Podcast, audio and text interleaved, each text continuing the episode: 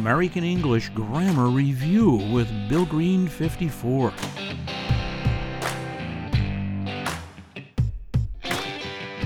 The term present participle refers to the ing suffix.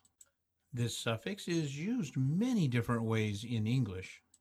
The ing suffix can be used in the progressive tenses and with adjectives. Progressive tenses are also known as continuous tenses. By adding the ing suffix to an adjective, we're able to describe someone or something.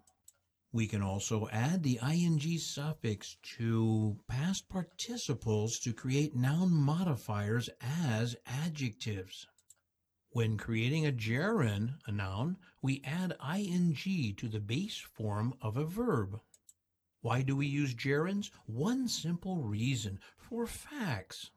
Here are some present progressive examples. Remember that present progressive and present continuous are both terms used to refer to the continuous tenses with ing.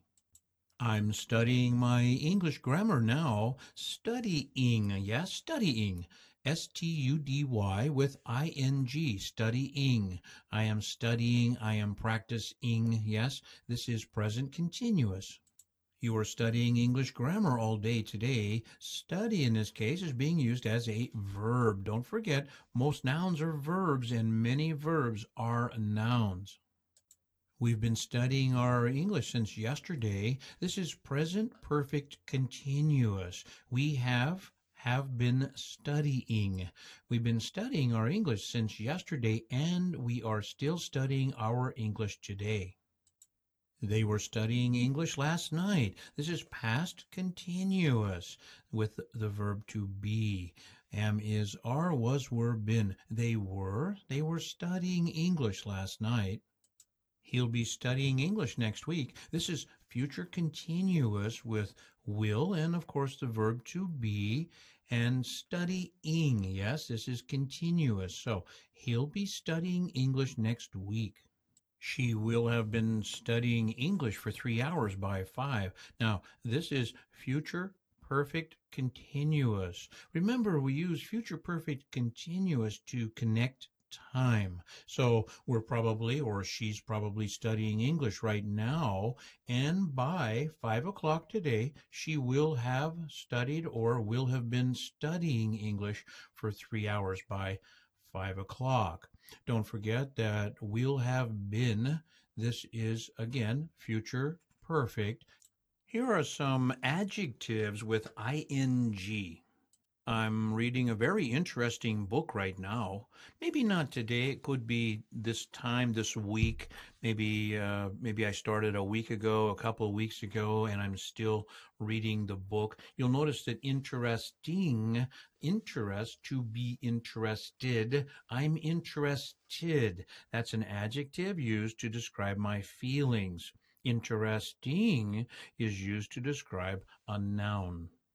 My car is making an annoying sound. Again, here is the word annoying. To annoy would be a verb. An annoying sound. Annoying is now an adjective. It's describing the word sound. And you'll notice with annoy, we've added ing because we are describing a noun, the word sound. The dinner she prepared last night was so satisfying. Again, satisfy is a verb. Here we're using to satisfy. Satisfy here we're using as an adjective. We're adding ing, the suffix ing, to use as a describing word. Satisfying dinner. That hurricane last week was frightening. To frighten. Here's a verb. We've added ing, the ing suffix, and now we've created an adjective. That was a frightening hurricane. Here we have some gerund examples, gerund with like examples. The tense is present simple. I like reading spy novels. Now, you see the word like. Like is a state verb or a stative verb. In this case, reading is a noun. It is a gerund. I like reading spy novels. Don't confuse reading with the continuous tenses. You'll notice in this sentence there is no verb to be. Every sentence in English that is in the continuous tense must have the verb to be. I am reading, I was reading, I will be reading. You'll notice there's no verb to be here. So with like, reading now becomes a gerund. You like cooking for friends, don't you? Now, this is a question with a question tag. It's not really a question at all, is it? Question tags are meant to affirm or confirm a thought, a feeling, uh, something that you think, right? So you like cooking for friends, don't you? Like with cooking, cooking is now a gerund. We like watching movies on Friday nights.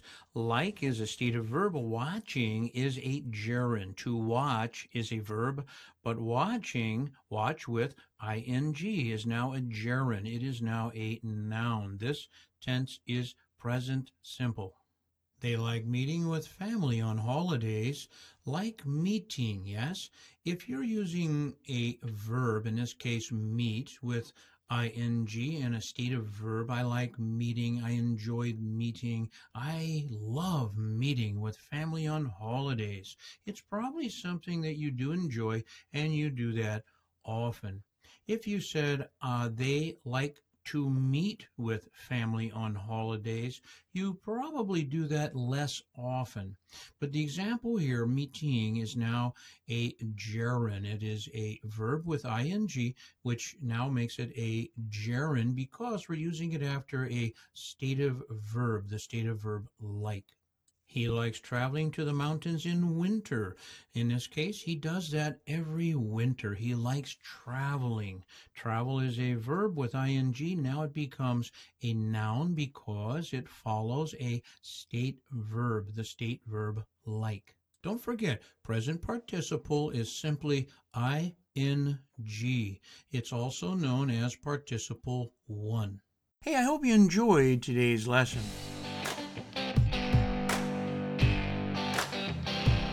American English Grammar Review with Bill Green 54.